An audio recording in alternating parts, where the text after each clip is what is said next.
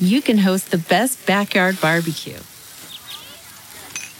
When you find a professional on Angie to make your backyard the best around. Connect with skilled professionals to get all your home projects done well. Inside to outside, repairs to renovations. Get started on the Angie app or visit Angie.com today. You can do this when you Angie that.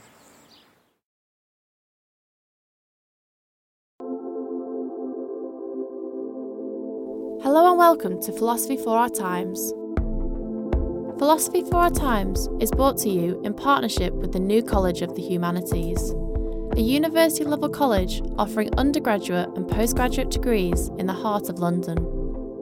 NCH pride themselves on offering unprecedented access to a world class academic faculty. Philosophy students at the college are taught by some of the foremost scholars in the field, and one to one tutorials create a personalised teaching experience. Choose your major and minor for a unique combined honours degree and study the NCH diploma to widen your appreciation of the world in ways you never thought of before.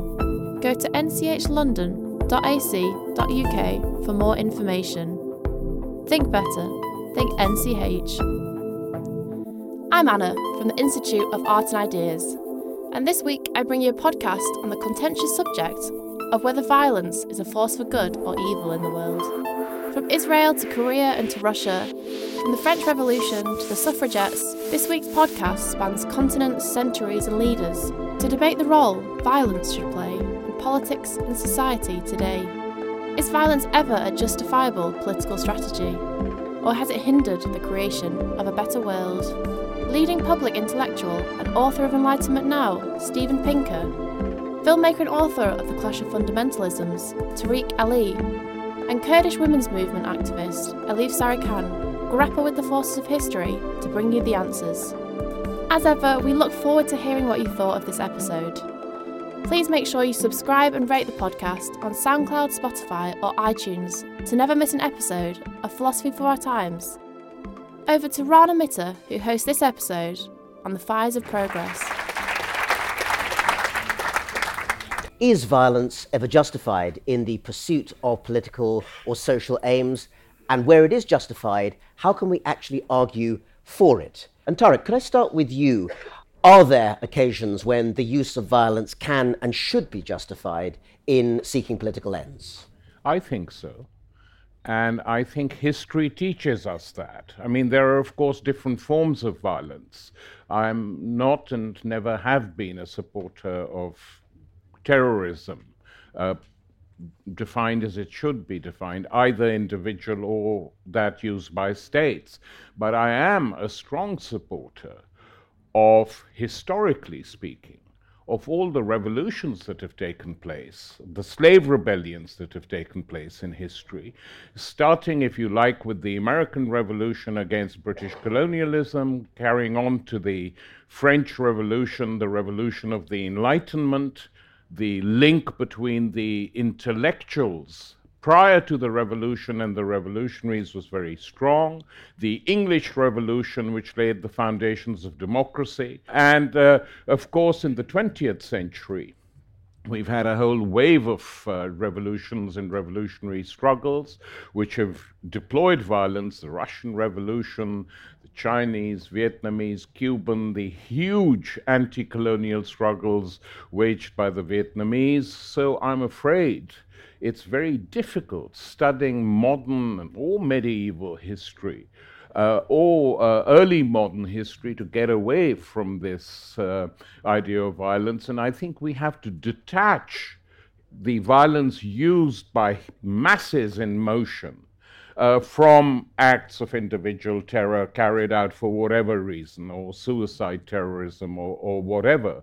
I mean, the struggle of people for their freedom has always involved violence because the people they're trying to gain independence from deploy it as well.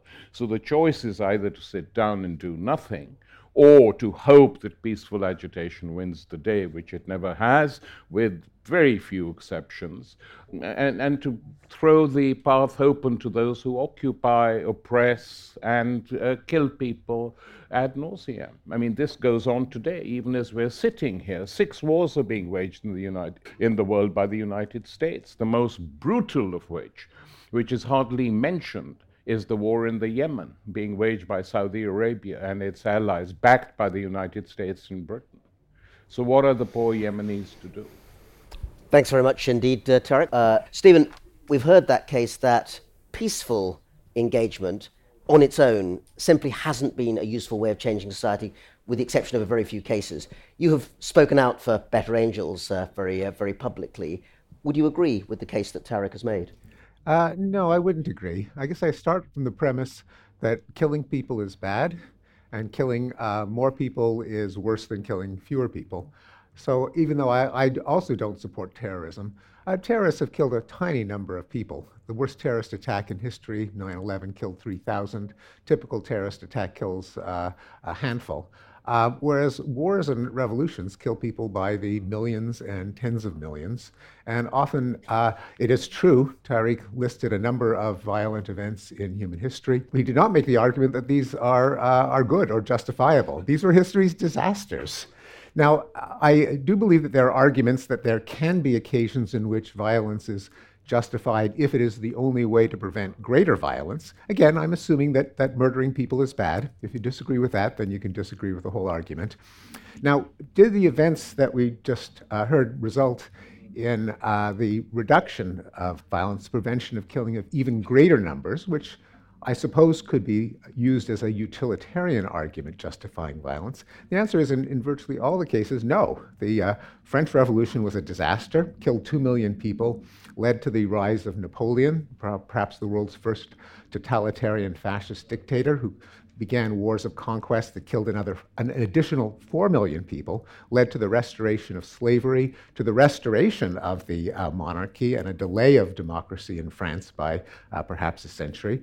Russian Revolution killed uh, several million, led to the Russian Civil War, which killed another 9 million, led to the rise of Stalin, who killed 20 million. There's an old cliche you can't make an omelet without breaking a few eggs. Well, it ignores the fact that people aren't eggs and that generally it does not result in an omelet. Again, the Chinese Revolution, perhaps the most disastrous event in, in history, led to the, the uh, Great Leap Forward and the Cultural Revolution, which killed perhaps uh, 30 to, to 40 million people uh, altogether. Time and again, a violent revolution, violent, violent war, uh, in addition to the moral harm of mass murder, and again, I mean, murder, we're talking about millions or tens of millions of people, does not result in a stable, peaceful state that saves the lives of even more. Quite the contrary. You know, a recent study by um, Maria Stephan and Erica Chenoweth actually looked over the last century at violent and nonviolent resistant movement, resistance movements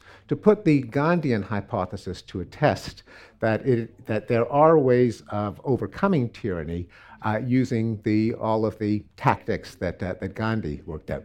So they decided to count. Uh, of the, all of the resistance movements of the 20th century, uh, they divided them into violent ones and nonviolent ones, Putting aside the question of which was more moral, that is, which murdered fewer people, just ask the question of which is more effective.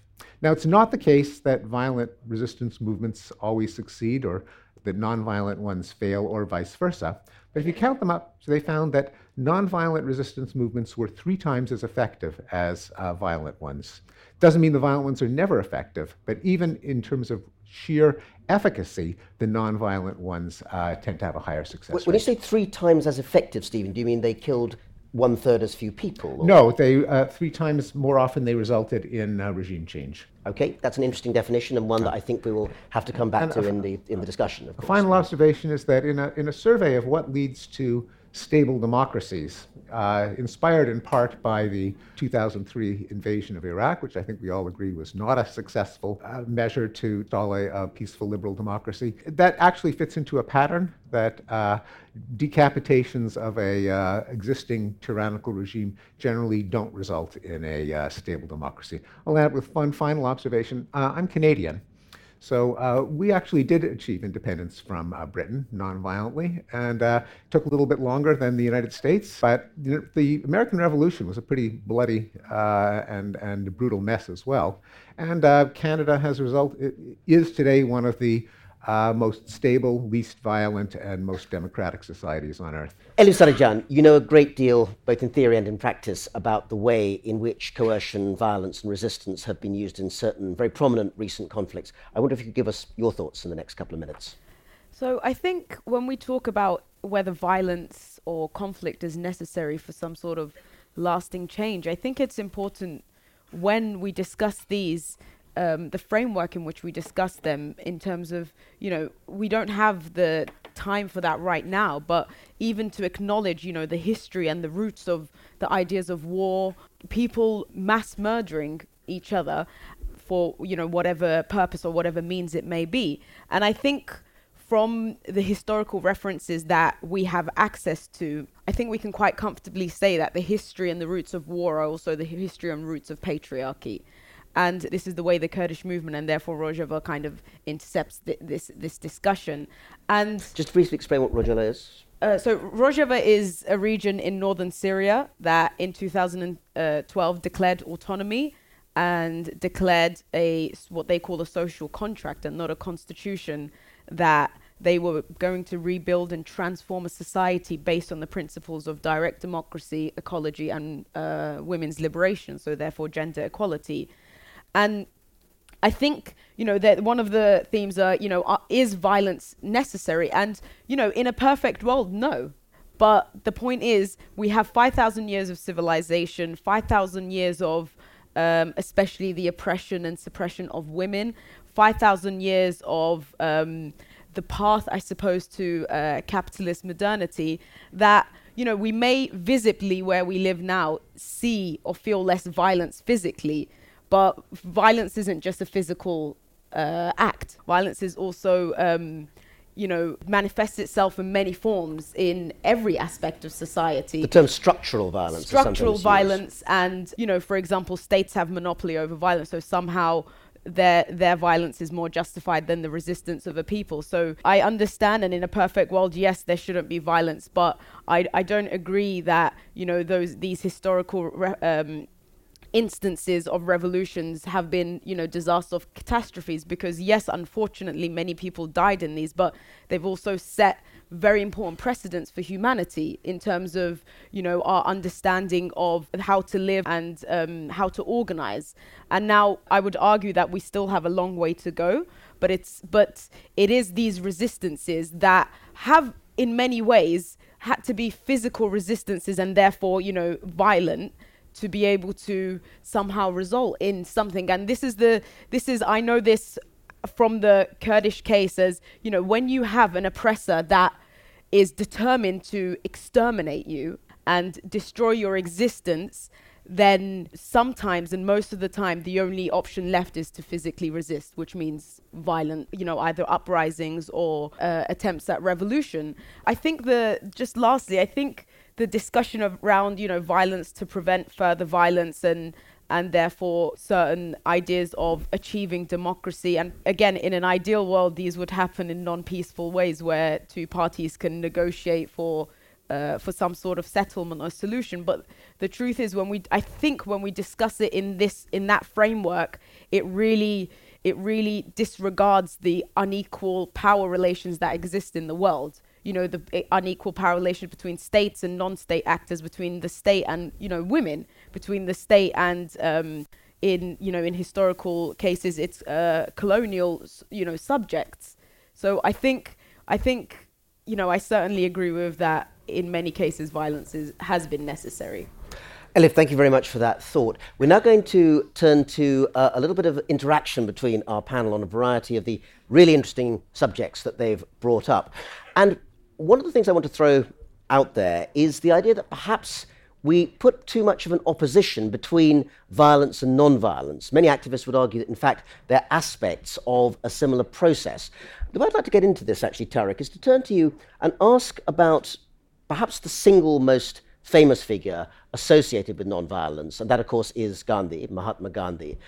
How do you see Gandhi's tactics. He is regarded essentially as the single most successful user of non-violent tactics. Doesn't he therefore make the case for their applicability and their wider usefulness? Well, Gandhi was never dogmatic believer in non-violence.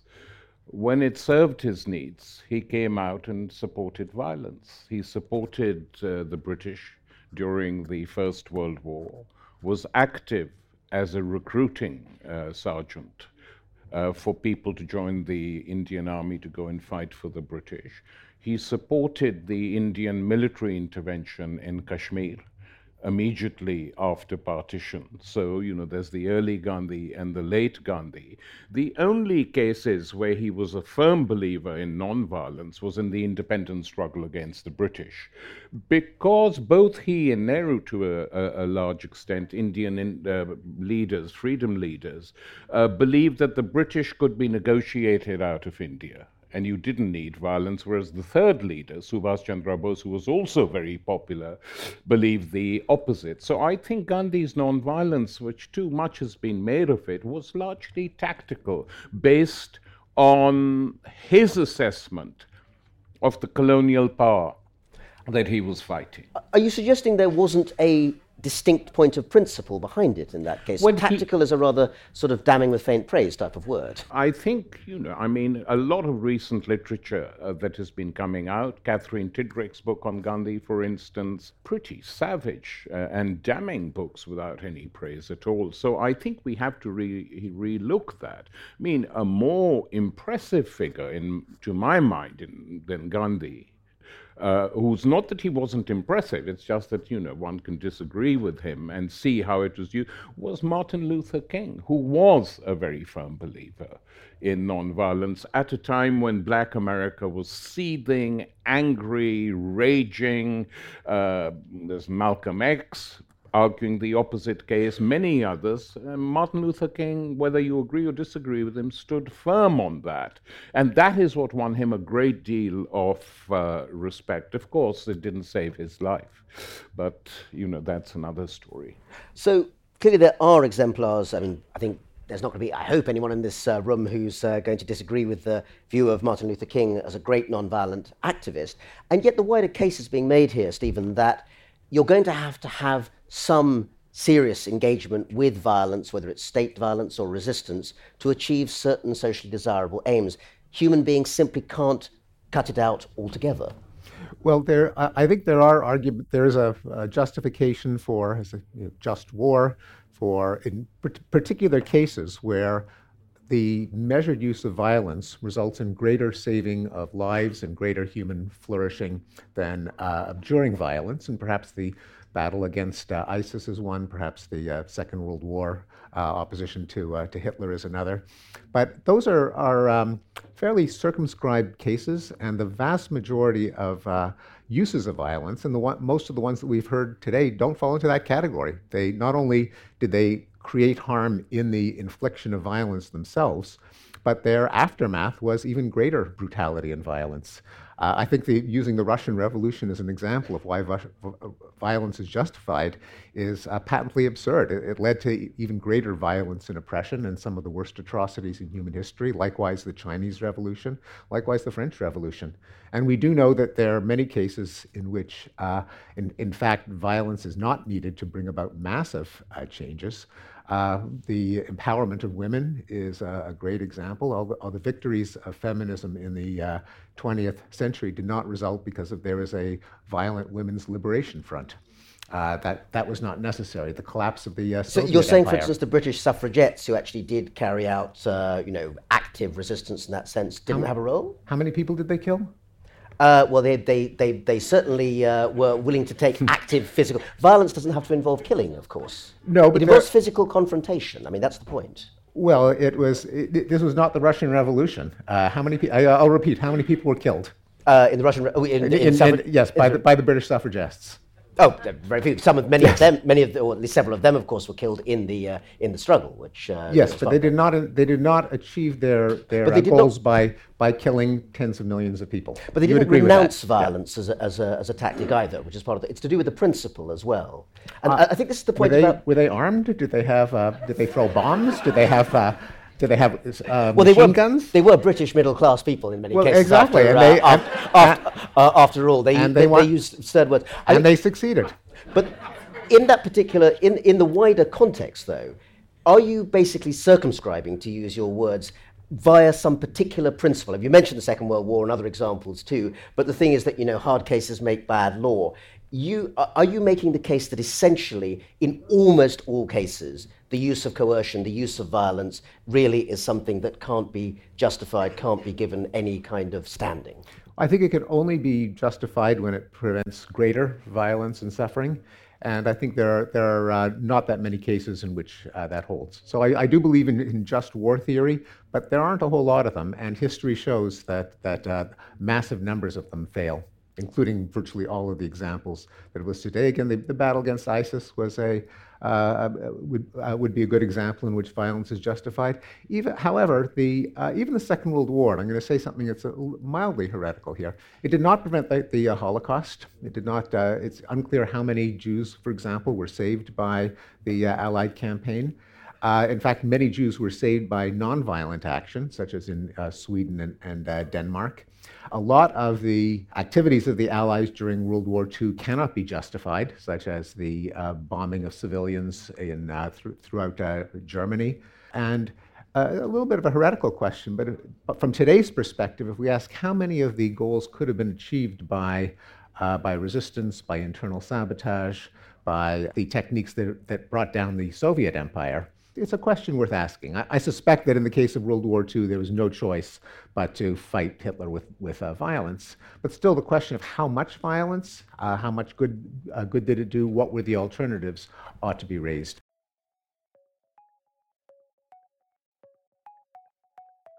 Do you want to hear more from the world's leading thinkers? The answer to that question is yes, subscribe to IAI.tv for unlimited access to thousands of debates, talks, articles, academy courses, and live events. Are you bored of the surface level news, politics, sports, and entertainment coverage on your newsfeed? Go deeper. Get the philosophy behind the news and get the latest big ideas from the world's leading thinkers on subjects at the core of the human condition, life, the universe, and everything in between. It's free for the first month and there's no commitment to pay, so subscribe now to understand the world beyond the surface level. And Elif, you would say, in the context of the conflicts that you know most about, and very current ones as well, really that perhaps that justification of just war is the way to understand why violence is, is necessary in those cases? Uh, undoubtedly, I think the resistance against uh, the Kurdish resistance against ISIS uh, was, I obviously think it was necessary. But I do think when we do talk about violence, I think, and this is what I try to say you know at the beginning where the framework in which we talk about violence needs to be broadened in the way that I know we're talking it seems like we're talking specifically about war so maybe we shouldn't call it broadly violence but call it war because arguably civilization was built on violence it's an interesting combination of the way in which action and language come together in that case. Tariq, I want to bring up someone who you've written a great deal about and thought a great deal about, and that's Lenin. And we've heard from Steven the Russian Revolution as an example, of, in Steven's view, of how violence can go horribly wrong. One of the things that's very evident in some parts of Lenin's writings, particularly in the early 20th century, are not just the regrettable necessity to use violence to transform society, but actually violence really as a performance, terror and violence as a way of showing there's a new world, a new regime. In that kind of explanation, terror and violence become almost a desirable thing because they show a different way of operating society. Can that sort of use of terrorism and violence, uh, terror and violence, that, that, that particular Leninist take be justified in, in our own era, do you think? Well, if you read what he said uh, actually carefully, basically the position he was making is that no ruling class ever gives up power voluntarily. And in order to defeat the ruling classes, and you know, let's not pretend what these countries were. Russia was an absolutist monarchy. Tsarist rule was not particularly uh, uh, pleasant for the people prior to the Russian Revolution. Uh, large numbers of serfs were treated no better than uh, slaves, despite the Emancipation uh, Declaration. So, the logical conclusion of many of the arguments against the revolution implied that somehow what existed before was better. Putin says the same thing, by the way. That's the official line now. The worship of czars and czarism and the Orthodox Church, who carried out more pogroms in Europe prior to Hitler than any other regime. So uh, let's not forget that. Let's not forget all the attempts that were made to reform these regimes. Uh, by women. I mean, prior to the Lenin and the Bolsheviks, you had a huge anarchist current led largely by women. So the, the, the activists like Sofia Perovskaya and so forth. But that still takes us back to the question, which is in that case, if you accept all of those um, preceding events, can Lenin's statements that, in some cases, essentially the performance of violence is not just a sad necessity, but actually something that has its own virtue, be justified? But Rana, I have never read, and I have read quite a lot of Lenin, uh, a phrase, the performance of violence. No, that's no, my. I mean, this is your summary of it. Well, Yeah. I would challenge that. Okay. I don't think he argued that. But, I mean, the, the other point worth making is that violence, you know, one sort of violence is killing people. Another sort of violence is structural violence. The famines in India, who took the decision? The British War Cabinet under Churchill. Millions died. So let's take that Latin point- America. let- let's take that- structural violence Let, let's take people. that precise Yeah. point to, to Steven, if we may, then, Tariq. So maybe part of the problem is the definition of violence you've given us, Steven, while it's immensely wide ranging, war, revolution, and so forth, doesn't include that wider structural definition in which state action by action or inaction, famines, and so forth, are also immensely violent acts against a people. Well, if there is a, a, a deliberate uh, imposition of, a, of a famine, such as um, the Holodomor by, the, by uh, the Soviet Union against uh, Ukraine, uh, Mao's Great Leap Forward, which was some combination of malice and incompetence, uh, if it was intended or um, not prevented when it could have been prevented, that would count as violence. I think a lot of what's called structural violence could be defined as not violence. I believe Lenin was also mistaken. There are plenty of examples in which uh, governments have relinquished power without violence. There was a massive wave of democratization since the 1970s. Uh, government, the uh, fascist governments in Spain and Portugal, many of the military and uh, right-wing governments in East Asia, in Latin America, many of them ceded power without violence. Now, of course, we also have a, a transition in history. Huge acts of violence in Korea, huge acts of violence against the population by the military. A revolution in Portugal toppled that particular dictatorship, a revolution which started in 74 and ended in 75. And the only reason violence couldn't be used against that was the military was split, and a large section of the Portuguese army and soldiers fought with the people. So, you know, it's, it's sort of quite useful to know one's history before making broad No, no. Well, this is no, no. You can't use the fact that, that a regime itself committed violence as a justification of violence, particularly when they were overthrown with, with very little violence.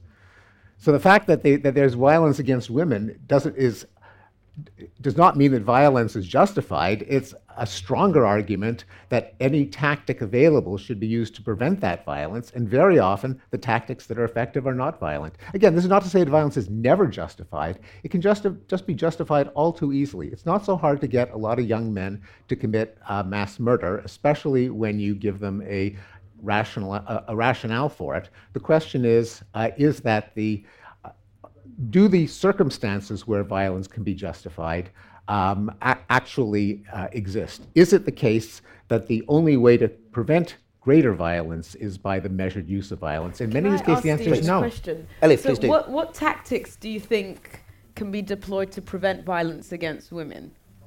Well, the ones that have, well, for, I'll give you an example. In the United States, the rate of uh, rape, of domestic violence, and domestic murder have fallen by about 75% since records were first kept in the 1970s. Um, and as far as I know, there was no violence that was uh, meted out in order to achieve those goals. There were, uh, there were arguments, there were protests, there was legislation, uh, there was activism, but there was no uh, anti rape women's liberation front uh, involving guerrilla action or terrorism or armed resistance. There was fantastic success through the So democratic you think- process. You think so? This is the it's fallen seventy five percent as official records.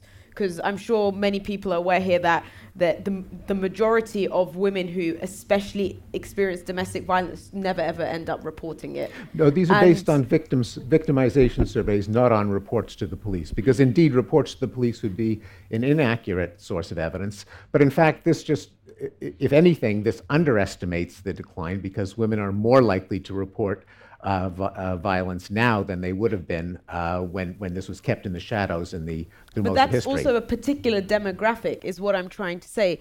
I know from many many communities, you know, I, I, I was I was born in London, so I know more about the UK, but I know of many uh, communities of women who wouldn't report it because even in their communities it's seen as a taboo. And what I'm trying to say is I think I think in some cases when we talk about these, and this is what I've been trying to say since the beginning, the framework in which we talk about certain things are very important because it's really important to understand our position when we are analyzing something to be able to carry out a meaningful analysis. Could I pick up on exactly that point and ask you to turn back to your experiences overseas again?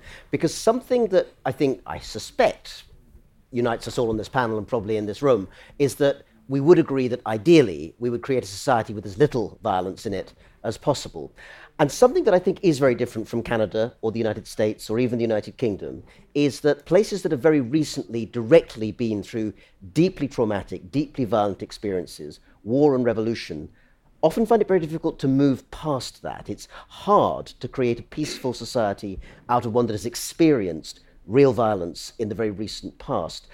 How do the places that you've been and visited engage with that issue? I think the difference between what's happening in northern Syria from the rest, or from other examples perhaps, is that they didn't wait until, let's say, the defeat or uh, the defeat of ISIS or the end of the resistance against ISIS to build or transform their society. It was happening exactly at the same time. So in many revolutions, unfortunately, especially the position of women has been the same or if, if not worse than before the revolution.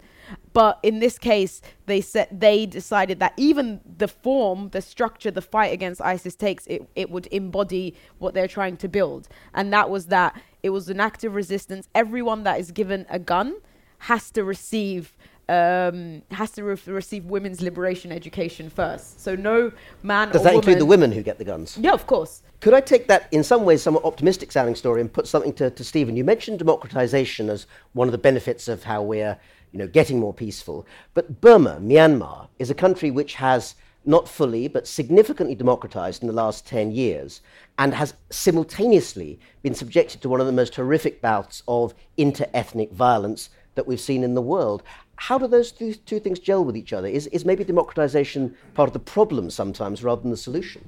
Well, I don't know if it's part of the problem, but it's not. It, it doesn't uh, guarantee a solution if there if it is not accompanied by um, robust declarations of rights, red lines that democratic governments may not cross, such as imprisoning or uh, forcibly moving or killing citizens. So that's why democracy can't just be popular democracy in the sense of whatever the majority want, they can have. Uh, it's the majority are circumscribed by declarations of rights that, uh, that, that limit what governments can do. That's clearly been breached in Myanmar. Tariq. Well, I mean, we've been discussing violence and non-violence, but we, no one so far has mentioned Israel-Palestine and what is going on day in and day out in the occupied territories and in Gaza is pretty horrific. Now, the Israeli argument used to be that as long as the Palestinians carry on using violence against us, we will reply in kind. Whatever you think of that argument, it was an argument, okay? But since that period, a large bulk of the Palestinians, both in Palestine and outside, have been supporting a totally nonviolent movement, BDS boycott, divestment, and sanctions. This is completely nonviolent, based on arguing the case. They are now told that you can't even argue that case in some parts of the world that to argue for boycott, divestment, and sanctions against an Israeli government, which is an oppressive, brutal regime as far as Palestinians are concerned, and which has just passed through laws which its own top intellectuals have described as racist. So here's a choice constant terror attacks by tiny Palestinian groups, nothing on the scale of the Israeli attacks, or a peaceful BDS movement. What happens to a people when they're told you can do neither? And the entire corpus of Western governments and their human rights do does absolutely nothing except pander to this. Now, this is a very real problem. Here you have a non-violent resistance taking place. So what do we do? So that's not allowed either. Steven. Well, you asked the question, what, what do we do? Is the answer to have more intifadas, to have more uh, terrorism? Has that been effective? Well, well I'm asking but, you about BDS. Yeah. Do you think that's justified? Um, I, I, think the particular. I, I, think it is certainly much more justified than than an intifada. Yeah or oh, than, than violent yeah. resistance. What about, but the, I, I what about the violence of the Israeli state? Is that not terrorism? Well, it's no, it's not terrorism. I mean, I think you, it's uh, it's state violence, uh, and and states do commit violence. But if you want to argue that violence is bad and that states don't commit it, that that is my point. So you can't you can't say uh, violence is justified uh, uh, but not when Israelis do it. If violence is not justified, it's not justified. That strikes me as if we had another two hours, we would have a whole extensive debate, and uh, uh, I'm sure that we, we would uh, have even more to discuss at that point. Plenty of thought, provocative uh, on all sides from our panel. Many thanks to Tariq Ali, Elif Sarican, and Steven Pinker.